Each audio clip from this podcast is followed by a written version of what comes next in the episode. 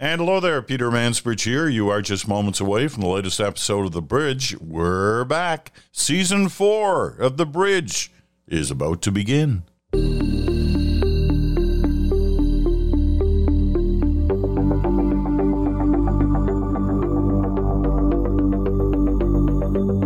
And hello there. Your summer was a good one, I hope. My summer was was kind of an odd one. July was great. July was a great summer for me. I turned 75, was very active, was quite excited by it all. Then on July 31st, the last day of July, I was playing golf with my son Will. And I don't know, something snapped, something happened. I didn't even realize it at the time, but somehow on that day, golfing, I uh, tore some ligaments in my ankle. And uh, that made August well, let's say a hobbly month. I spent a lot of time with a cane. I felt like I was the way you're supposed to feel, I guess, or at least they they tell you you should feel when you're 75, a little vulnerable. I was hobbling around. Um, and as a result, you know, I, I, wasn't able to get the kind of exercise that I'm used to um, in uh, throughout August. But it's September now, and that's all kind of behind me. There's still a little a little tenderness in the ankle, but I'm working on it. I've taken the physio and feeling better. Okay. Um, but other than that, just don't want to talk about me. The summer was, well, you know, I guess the main headline was wildfires. And my gosh, some of the communities and what they've been through and what some are still going through is, well, it's incredible when you see what's happened. You know, we've made a name for ourselves around the world because of wildfires and because of the smoke that's collected in the skies and moved across the, the country and outside of the country. So those wildfires have been a challenge uh, for so many people. There's been flooding in parts of the country, which sounds odd, you know, wildfires and flooding doesn't seem to go together, but nevertheless, that's what's happened. So those challenges have been placed by being uh, faced by literally hundreds of thousands of Canadians uh, throughout the summer of 23. But there have been other things uh, as well. The uh, the debate around climate change has come up once again. The deniers kind of made a bit of a comeback through the summer. Not quite sure how that happened. I mean, I I have no time for deniers, but that is that's my position, uh, and we're not going to get into that right here, right now. But just to say that the climate change discussion and what falls out of it, the branches of it, including carbon tax, uh, have all been uh, part of the uh, debate this summer. The political debate goes on. The Conservatives have a huge lead at the moment, but it's the summer. And how reflective of that are these numbers? Are these the real numbers? And if they are, then the Liberals have every reason to be absolutely terrified about what may happen to them. Um, if it's summer and a summer of no election, and taking polling numbers, well, then you sort of say, well, can we wait till we're actually back in the season and let's see what happens? All those things are at play on politics, as they often are. The housing issue, interest rates, inflation, the fact we don't have enough houses for the current population, let alone the expected increase in population of half a million a year with the new immigration totals is a dominant factor. I know that uh, I know the ranter is working on his first rant of the new season uh, coming up on Thursday. I think he's planning to do something on housing. So all those issues at play as a result of this summer, and there are others. And I, you know, I know some of you will write in and say, "What about this?" or "What about that?" I hear you. There's one other thing, though, that in some ways I found it the summer of. I found it the summer of the woman. Um, so many stories we talked about through the summer. Some were like legitimate front page stories. Others were front page of perhaps the sports section or the entertainment section. But they were they gave new momentum to the whole issue of women's place in our society. I mean, can you imagine 10 years ago the women's World Soccer Championships, World Cup of Soccer for women, being a dominant story? It was a dominant story, not just here, but in different parts of the world. And some of the women's players became national figures beyond the obvious ones that we've witnessed in the last few years. But women's soccer was a huge story and continues to be as a result of, you know, the story of the the head of the Spanish Soccer uh, Federation uh, kissing full on on the lips one of the Spanish uh, Women's Cup players, and how that uh, has taken hold and become a, a fairly important issue for a lot of people. Not so important for others, but it is the clash of ideas around the movement of of this story.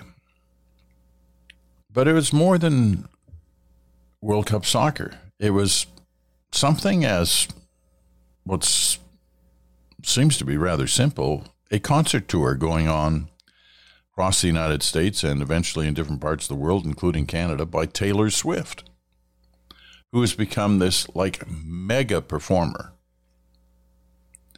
And you look at the crowds, and you, you can't ignore it if you follow Instagram or what have you. It's just like full of clips from these concerts where there's 60, 70, 80,000 people packed in. The overwhelming majority are women, many young women and it's you know it's re- reminiscent of the the screaming crowds that used to follow the Beatles. Except here, you can actually understand the words that are being sung by this crowd of 20, 30, 50, 60, 70,000 people, as opposed to those early Beatles concerts, the first ones to be held in stadiums, like the, I think it was the Shea Stadium concert in New York City in whenever that was, 65 or something like that where you couldn't understand a word. Even the, the Beatles themselves said they couldn't hear themselves singing. They was just screaming. That's not what happens at a Taylor Swift concert. And all the songs, or many of the songs, are related to issues for women. Could be about a date, could be about society, could be about any number of different things.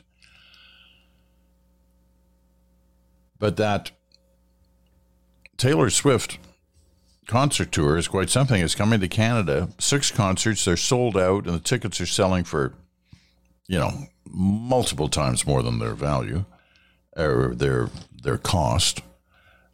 And these concerts in Toronto, the six nights in a row, are not even until November. Not this November, next November. And there are many concerts uh, happening before that. Here's the last one I find particularly of interest to, to add to this issue of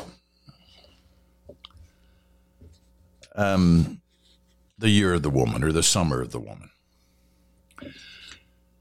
I don't know what you've been watching on television this summer. One of the things I watched was called Special Ops Lioness It's a special operations show, right? Commandos in the dead of night doing their thing. Now, we've all heard about commandos. Canada has its own Special Operations Command. And JTF 2 is the sort of pointed end of that. I know a little bit about that because I'm the honorary colonel of that command. And when I say I know a little about it, I'm, I emphasize the word little. I know a little. There's only so much they can tell me in my honorary role. But it was one of them who told me when I was up at Petawawa the uh, the other day talking with some of the troops. It was one of them who told me, you know, you should really watch this show. It's for real. And I, I sort of said, come on, it's Hollywood. What are they? He said, no, no, no, it's for real. It's really well done. So I watched it, and I did find it quite good. But one of the things that is dominant about it is the key roles in this commando unit, if you want to call it that, are all women. The lead operative is a woman. The leader of the unit is a woman. The um, deputy head of the CIA is a woman who controls this unit. It's quite something to watch that and to realize not only was that the way it was done, it was the most popular cable show of the summer by far. They're trying to decide now whether to give it a second season. I'm sure they will. One of the problems, obviously, is the writers' strike and when they can get around to shooting things. Anyway, there are my little rants, opening rants about the summer. But this is Tuesday of week one of season four of The Bridge. And what happens on Tuesday? What happens is we bring Brian Stewart in. Brian, longtime friend, longtime colleague, longtime foreign correspondent, war correspondent, has been our resource on trying to tell the story of Ukraine and what's been going on there for, well, we're coming up soon, another couple of months on the second anniversary of the war in Ukraine since the Russian invasion. Brian has been our sort of kind of guiding light on what to believe, what not to believe, where things stand, how's this war playing out. He draws on his vast experience uncovering issues like this, and we're awfully lucky to have him. So, going to take a quick break. When we come back, Brian Stewart on the Ukraine war.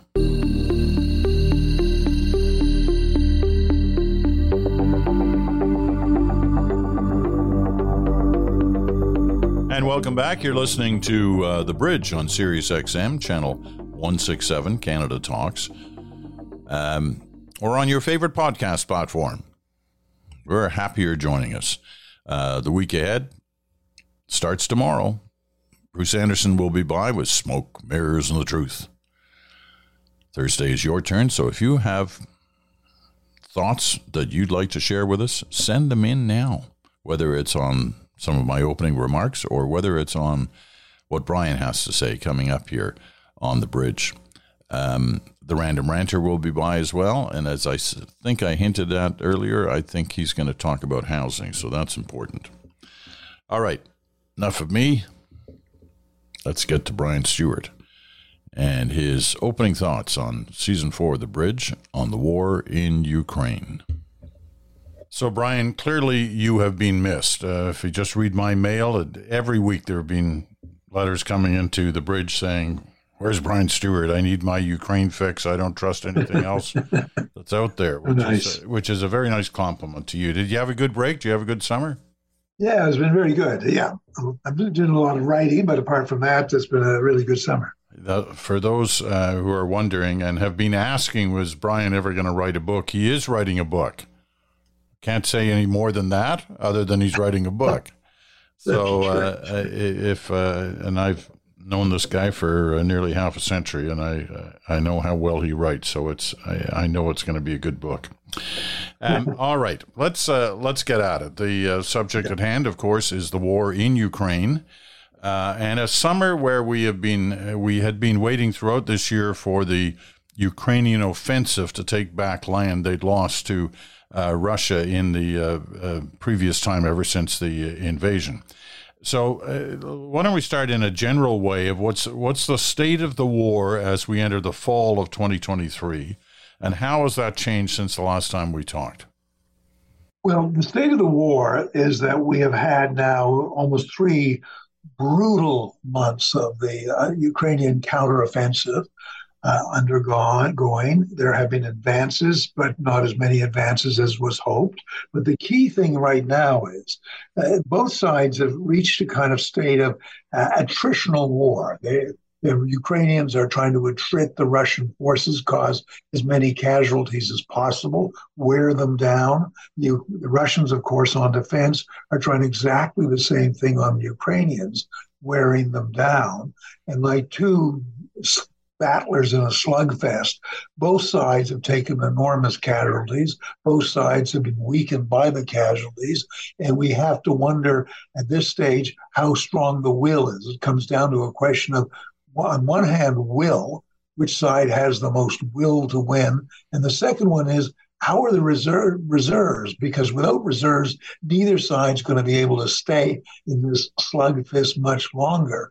And there's doubts and worries about the reserves on both sides. There's a feeling they're really starting to get to the bottom of each one's barrel in terms of coming up with new units to go into the fight and, and not just units, I guess, but uh, but weapons and ammunition as well. Because weren't we worried about that in the spring, especially on the Ukrainian side, that they were going to run out of arms? Exactly, and you know, uh, one has to say one can't blame this on Western indifference or Western reasons, because uh, when I say blame this, I mean uh, trying to explain the lack of more uh, territory taken. Uh, but it has been faulty in many ways. It's been jerky hard to rely upon. The, I think the Western allies, Canada included, uh, but certainly the United States, failed to realize how much advanced planning they had to put into this. Orders should have gone that should have gone out a year and a half ago, only went out six months ago. That kind of, um, you know, when Biden said famously, I think in the fall, uh, the Ukrainians don't need F 16s. Well, now they do need F 16s, but it's going to take well into next year probably before they can actually fly them over Ukraine. So th- that kind of slow moving, uh, jerky response from the West has been partially responsible, but other things have probably been more responsible. Well, let, us get to those to, to try and understand the kind of limited gains uh, that Ukraine has made so far. How how would you explain that? Yeah, I would I would like to put the rider down that Ukraine has been advancing. Uh, they, there's no question. It is, is winning back more territory. It's got a bit more momentum going now, so it's starting to take back more territory at a time. It just hasn't had the great breakthrough that a lot of people probably way over optimistically expected. Uh, I, I put it in perspective. I made the point well back, I think in, in May, that it would come down to two questions. Would the Russians be as bad on defense as they were in off- offense? And would the Ukrainians be as good on offense as they were on defense? It turns out that, in fact, the Russians are much better at defense than they were at offense. And the Ukrainians aren't quite as good at offense as they were at defense. Now, to explain this better, uh, what the Ukrainians have run into is a, a phenomenal, a formidable, uh, powerful series of Russian defensive lines. Three main ones. So the second one is, is the key to break through, but three lines of defense. They've had a, a year in many places to dig in, uh, dig them well, put out thousands of mines out in front of each position um, move up artillery, pre-position the artillery. No Western army uh, could do any better than the Ukrainians have been doing uh, without uh, air superiority, which the West would count on. But the Ukrainians haven't had air superiority or anything like it. So they've had to fight enormously difficult uh, battle um, against Russian defenses, which are very, very good very dogged in many areas. The Russians are holding in and digging in and holding lines much better than many anticipated. And it's been very intelligently laid out, a lot of the defense. So it's trying to do that without the critical thing that we would demand, which was air superiority. Um, but the Ukrainians have replied to this dilemma is using their artillery to massively pound the Russians behind the lines to, to almost take the place of the air superiority that we would want. Uh, and they, that, that has meant to attrit the Russians, wear them down, but they've had to make attacks uh, partially out of do- their own doctrine, but partially out of necessity with very small units. We said, I think, almost a year ago that in this war it was going to be very, very difficult to mass armor, to create great masses of armor together for a big punch of the World War II variety we all were used to in newsreels and films and cinema, what have you. That's very difficult now because the Russians have satellites too. They have all sorts of listening devices. They have artillery, not as accurate as the Ukrainian, but accurate enough to take out masses of armor if they mass. So, what the Ukrainians have been doing is fighting small units, company size, maybe even less. We're talking fighting uh, on a front with 20, 30, maybe, maybe up to 100 soldiers on a front that we would normally employ hundreds, even thousands, and taking this bit by bit by bit step, trying to wear down the Russians. And uh, that is obviously called for a very slow process. The other element that has slowed them down is training. We thought that giving Ukrainian brigades a lot, you know, three months of solid training to be a fighting brigade might be enough. It's not even close to being enough. I mean, the brigade, which is 5,000 troops, is made, made up of incredibly complex uh, units of artillery, of armor, of intelligence, of supply, of logistics, uh, of, of, various fighting uh, units working together. It's incredibly complex. It can take up to a year or more uh, to uh, to um, actually work effectively. And the Ukrainians simply haven't had the time to do that properly.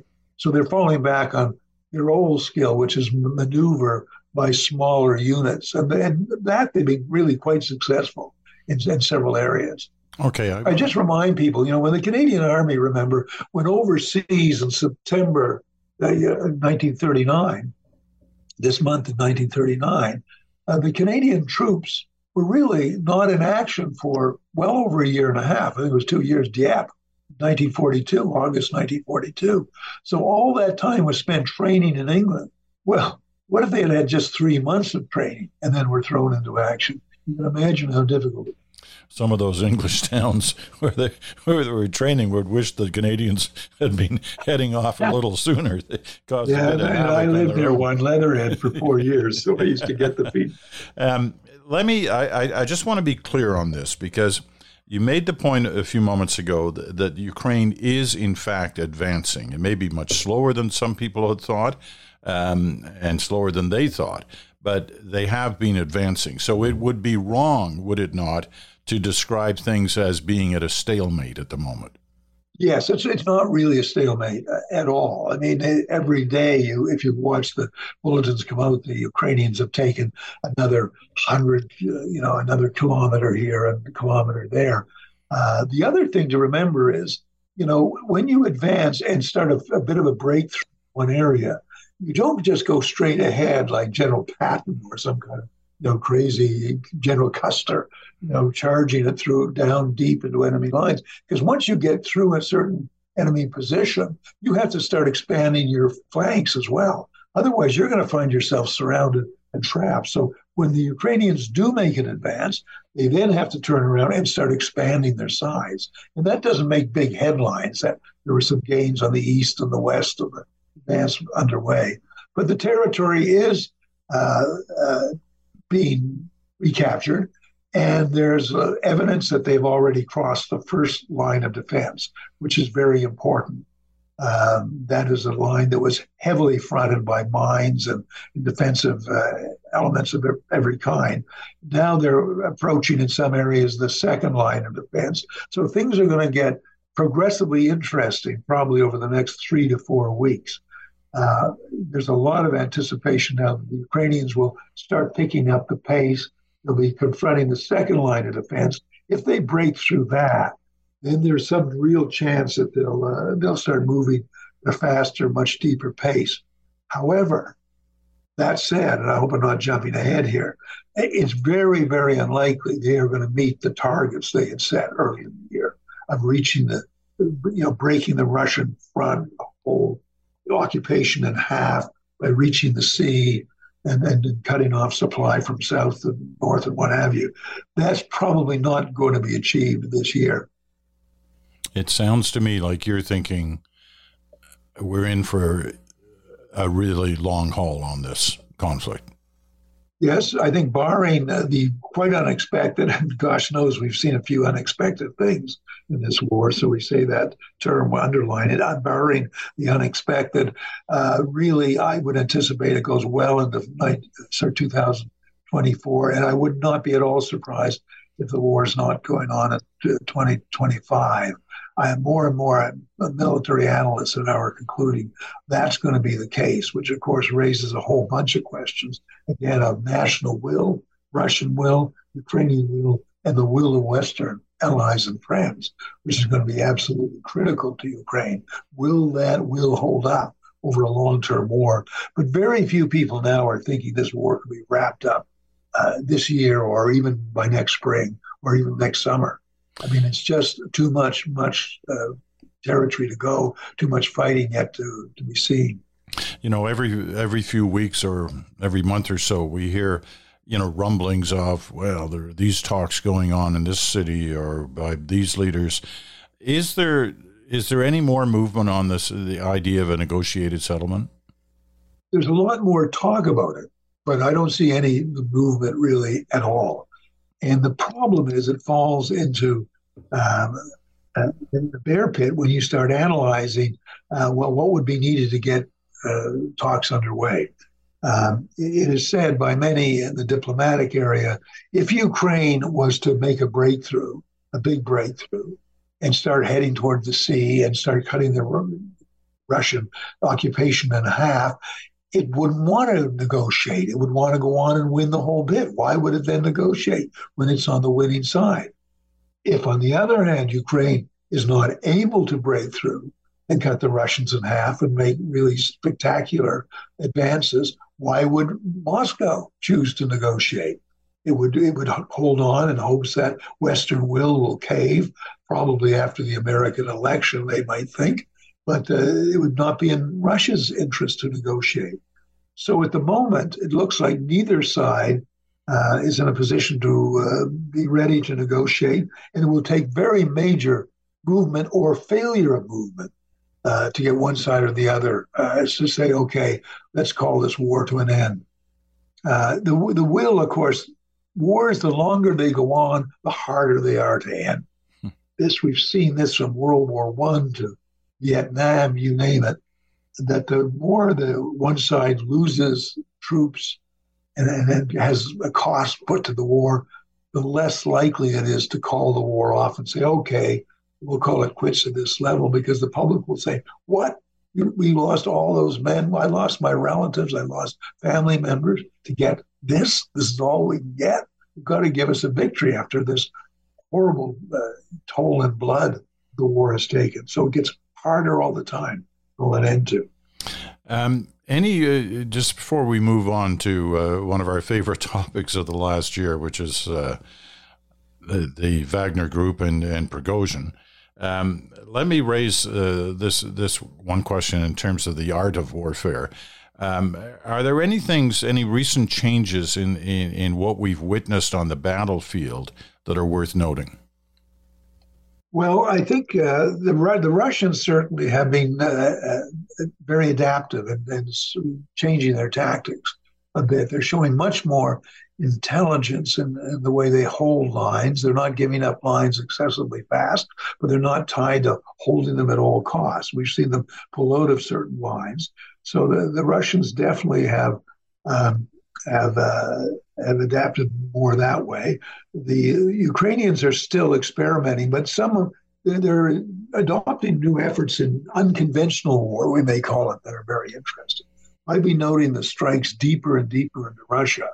Uh, not only the that Ukraine is firing at Moscow and, and military bases and the rest of it, but they seem to have commando units operating quite daringly indeed inside Russia which gives this a whole new twist as to what new targets might be involved in this war, what major infrastructure positions, say, the Russians may have, the Ukrainians will be going into inside uh, Russia, uh, what they might do to try and break civilian morale in Moscow, where it's so important. It's a little island unto itself, a big island unto itself, I should say. Uh, so these, this is certainly a, a, a third third, uh, sort of a third theater of war that is now uh, be taking place. Okay, let's let's talk Prigozhin for a moment. Um, first of all, you know a, a, little bit of history. Whenever you know we've uh, we've talked about the enemies of Putin within Russia. Uh, the story usually ends in in some in, in some terms the, the same way. Uh, something bad happens to this person. He ends up in prison for the rest of his life, or more likely, he ends up uh, getting killed, dying in some fashion. There was even the story of the, the one Putin opponent who, who was in fact confined to a wheelchair in his apartment at the top of the apartment building he was living in, who went out a window in his wheelchair and was killed, obviously, when he, when he hit the ground. Uh, now we have uh, Prigozhin, the leader of the, uh, the Wagner group, uh, who ran the uh, aborted coup um, uh, in fact, like he he waited till you and I were on holidays. It was like the day after we left on holidays. That's right. Before that happened, uh, but anyway, he you know he uh, he ran this coup. It didn't work. He gave up, uh, and uh, it, it, looked like he was going to somehow survive. Although most people were saying, "Boy, if I was him, I wouldn't get on an airplane." Well, he got on an airplane, his own airplane with a bunch That's of right. his uh, with a bunch of his colleagues from the Wagner Group. And uh, the next thing you know, the the the plane is hurtling down to the uh, the ground, uh, crashes, and everybody on board is killed. Now, is there any doubt in your mind what happened here? Well, only in the sense that uh, I think it's the overwhelming chances are likelihood is that it was Putin's hand behind it all. But a part of me wonders if it wasn't the military leadership which so detested Prigozhin. And he attacked them all the time as incompetents, criminals, the rest of it. And their fury was just, uh, I think, uncontainable at the end. And who knows if this was a bomb placed on the plane, just like, you know, the, the you know, plots against Hitler almost. Uh, there are many elements within the military who may have thought this guy's got the backing of uh, Putin will never be able to get rid of him unless we get rid of him ourselves. Maybe with the help of our good friends, the intelligence service, which also detested Prigozhin. So there were other enemies that may have brought him down. Um, so, but I think it was likely Putin, and I think it was what he felt he had to do after the international humiliation of indescribable force that he faced when Prigozhin began a march on Moscow. I mean, you just don't recover from something like that. The whole world's talking about. Putin seems weakened. Uh, how long is he before he gets shoved out? Uh, he can't control uh, units under his his very uh, hand. Um, I think this is was probably the not only get even attempt by Putin, but Putin's attempt to say to the world, "You think for a second I'm weak? Look what happens to my enemies." And I think one of the great things that all dictators and Russia have always sought throughout history is to have a fear factor, to be really feared. Um, not just being Mr. Nice Guy, you know, not just being good with crowds and the rest of it. That's of, of no use to them usually, but they must be feared, feared within the military, feared within uh, the intelligence services, and feared within the largest country on earth. Remember how hard it is, basically, to run a nation that is a one and a half size larger still in Canada, uh, with not that great a population. You have to you so many different units and elements and ethnic groups and what have you. Uh, fear is a factor that he will be, um, I think, applauded for in the right wing nationalist circles, where he is uh, he's very dependent on. He needs their support probably their support more than any other.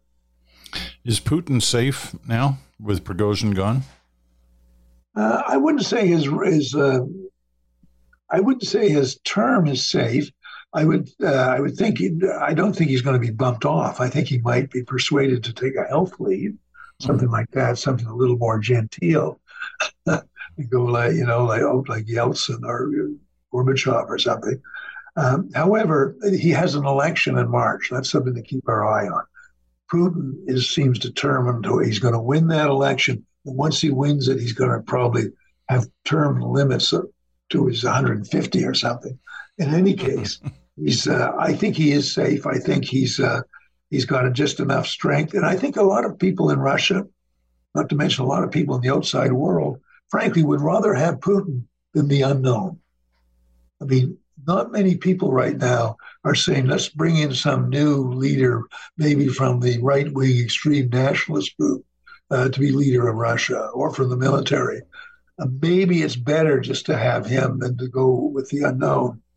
Um, but I don't know. There, there are some people, uh, some very thoughtful analysts, who think the West made a really big mistake when we took away from Putin the threat of regime regime change. When we said we made it very clear, oh no no no no, forget what Biden has to say with a slip of the tongue. We're not out to change Putin's rule in uh, Russia at all. That took away one of the lever lever points, leverage points, I should say, uh, against the Kremlin. And whether that was smart or not, I don't know. I, I haven't got a strong opinion on that. But uh, I think he feels confident. I think he feels he's going to win the election in March, and I think he uh, he thinks long term maybe a good buddy in the United States of his will come to power, and all this will get settled out, which will make him look uh, um, make Russia look good again. However, bottom line, let's not forget one critical thing that however this war turns out, Russia has already lost. You know, what they've lost in national prestige, international prestige, what they've lost in terms of their military prowess, what they've lost in terms of self confidence, uh, what they've lost in terms of a stronger NATO and a more united West, all of that figures in the loss column for Russia. So there won't be a victory out here for Russia. Unfortunately, there could still be a defeat for Ukraine. Last quick point: when um, when we kind of left these discussions in the uh, the late spring and the early part of the summer, one of the things you were telling us about was that the the voices, the anti-Putin voices, had more of a audience and were able to um, put out their message, you know, in in various forms in a way they'd never had, uh, never done before. I'm wondering in the post Prigozhin period whether that's changed at all. Well, there's a I, there's a noticeable, a little, somewhat more caution, but most of the outspokenness now, and there's still a lot of it on these military blogs, you know, military bloggers, uh, is aimed at the, the military. I mean, they don't take on Putin. They say, you know, the, the conduct of this war is really shocking.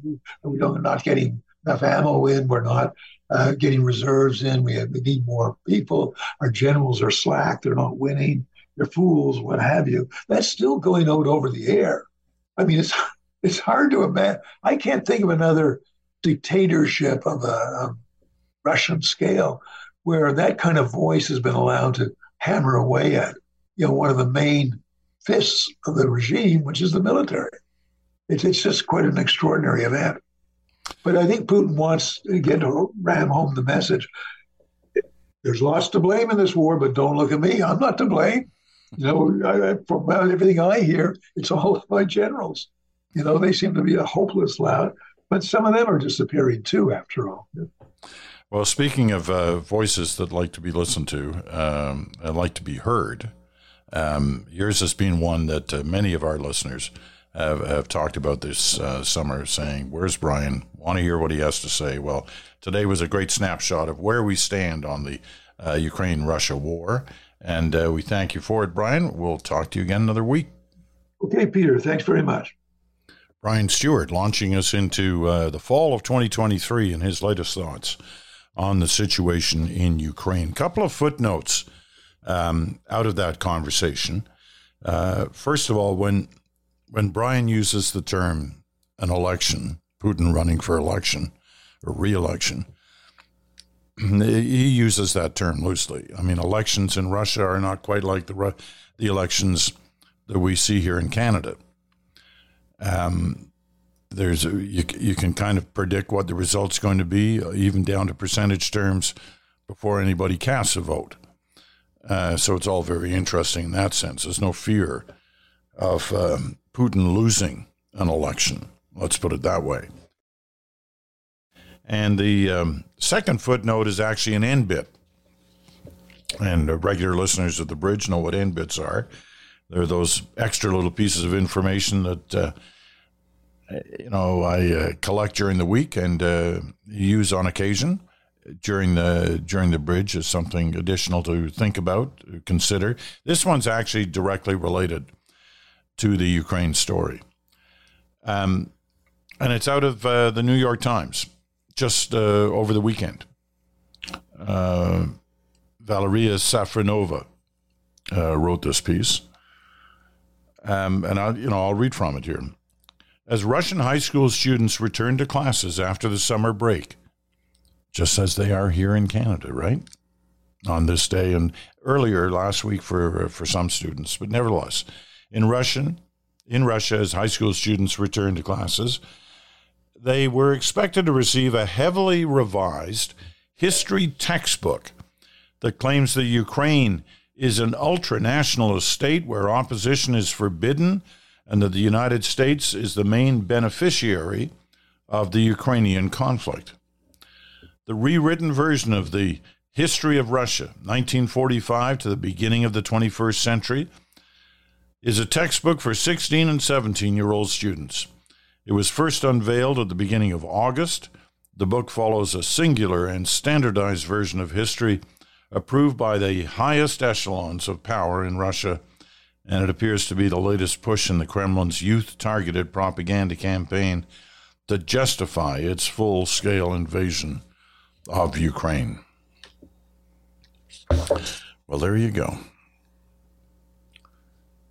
It, uh, we're seeing how the school system is being fiddled with in a, in a number of different places around the world, including in some parts of Canada. But that's the way it's being fiddled with in Russia right now. Trying to get young people on side with Putin's reasons for invading Ukraine and thrusting that country into what has been a prolonged war with extreme casualties on both sides but him having to explain why all these young Russians are coming home dead. The lucky ones come home. Most are left on the battlefield.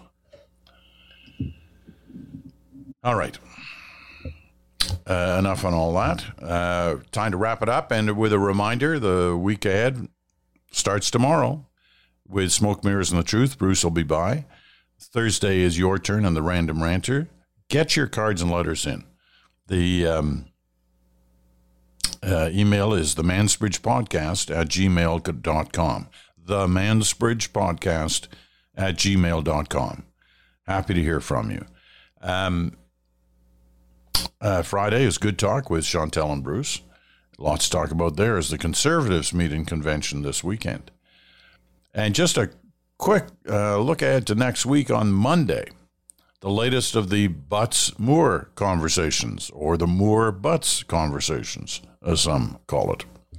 Um, and we've got a great topic for next Monday with the uh, with the two of them, the former Liberal top advisor to uh, Justin Trudeau, and uh, one of the former top advisors and cabinet ministers to Stephen Harper, James Moore. So Gerald Butts, James Moore, their conversation next Monday. All right, that's it for this day. I'm Peter Mansbridge. So great to be back with you. Hope you enjoyed the uh, opening shot for this fourth season of The Bridge. We'll talk to you again in 24 hours.